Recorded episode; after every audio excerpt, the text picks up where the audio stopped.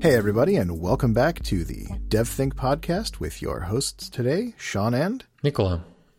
Yes, and today uh, we're going to be talking about something that is actually kind of funny because Nicola uh, and I are both big readers, but Nicola is a little bit more obsessed with it than I am in that when he reads a book, he has an entire process that he goes through with notes and blog posts and things, which I'll let him get into.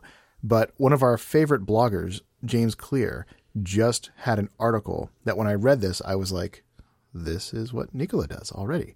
So it's funny because, of course, it came up as soon as we met to start recording the podcast as a topic for the show. So without further ado, I'm going to let Nicola take it away because this is kind of his thing. Excellent. Thank you, Sean, for a very warm intro. So, yeah, this was a post by a guy that we really like uh, because of multiple reasons. He's been uh, featured, quote unquote, featured on this blog, uh, I mean, blog podcast multiple times now.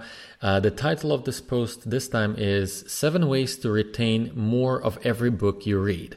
Uh, yeah, so uh, in this post, the author James Clear details seven ways of retaining more from a certain book. I won't list all seven things here, although, you know, we may, but uh, I'm glad that the first one is something that I've recently started doing, and that is to quit more books. Uh, since this is a really important concept, I'd like to say more about it.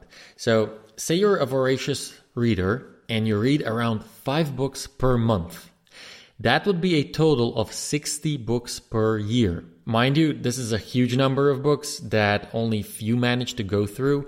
And now say that you get to live and read and comprehend books for 100 years. That leads us to the number of 6,000 books in your lifetime. Anyways, so let's say you're able to read 6,000 books in your lifetime, right? Now, compare that to 130 million books that supposedly exist in the world according to Google today. Mind you, of course, those, you know, 6,000 books are pretty much a stretch because uh, you're probably not going to live for 100 years, let alone be able to read for all those years, and let alone read five books per year. Yeah, Sean, yeah. do you want? Yeah, and I just did a quick Google search, and apparently over a million books are published per year. So exactly. even if there were zero books within a year, you're never going to get to them all. Never, never. And actually, so let's say if you really do read those 6,000 books per year, uh, out of those 130 million, that is 0.004% of all the available books. Okay, you've uh, convinced me. It's not worth reading books. Got it. Exactly. So, you know, think about it for a second. So, what should you do with all this knowledge now, right? If you start reading a certain book and you're, you know, just like not feeling it, just quit it. The book may be the bestseller and you know whatnot, but and it doesn't necessarily mean that something wrong with you because you don't like it. It can only mean that this particular book currently in your current path that you're on is just not for you right now.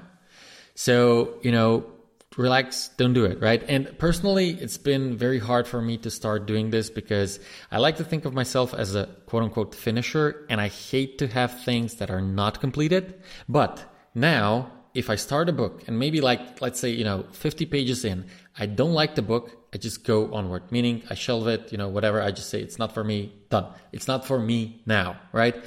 And, uh, one more tip that I'd like to recommend as well from this post is to write a short summary when you read, like, you know, just a few sentences and keep them in a searchable format like tools like for example evernote. This is actually something that he mentioned but i actually what i do personally when i finish the book i always have highlights you know the quotes and whatever in the actual book.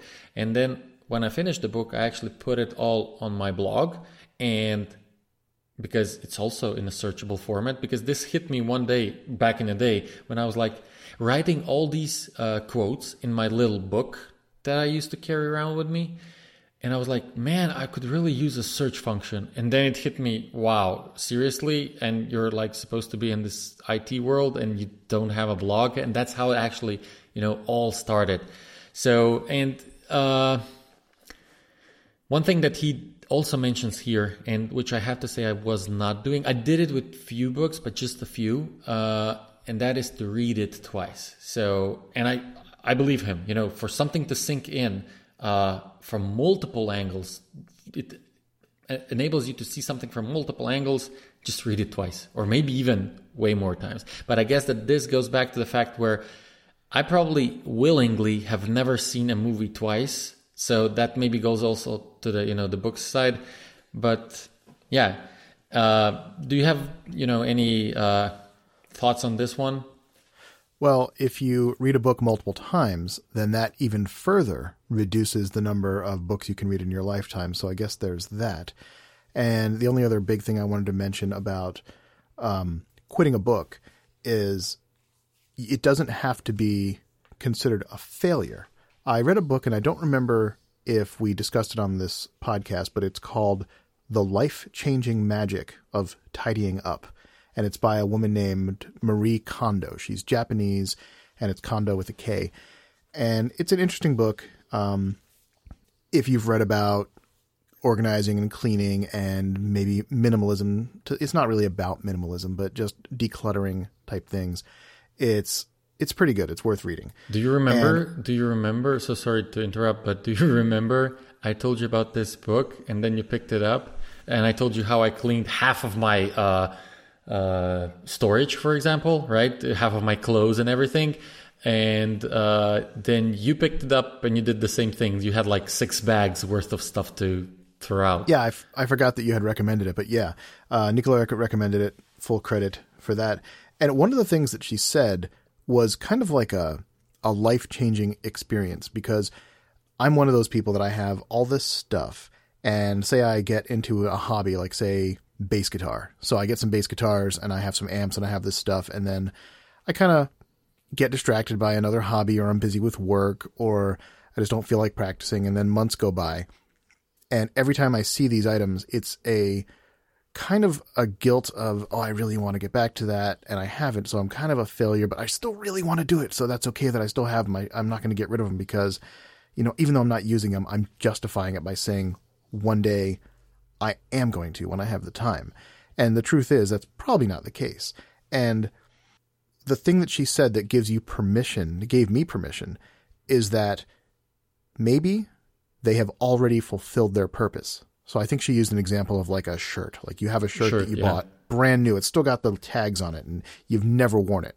And instead of saying, if I get rid of this, I'm admitting that I wasted my money and I made a stupid purchase. Instead, you say, this shirt has fulfilled its role in my life. I bought it, I put it in my closet, and it taught me that I don't really want to wear that particular color or really don't want to wear that particular style. It's just not for me.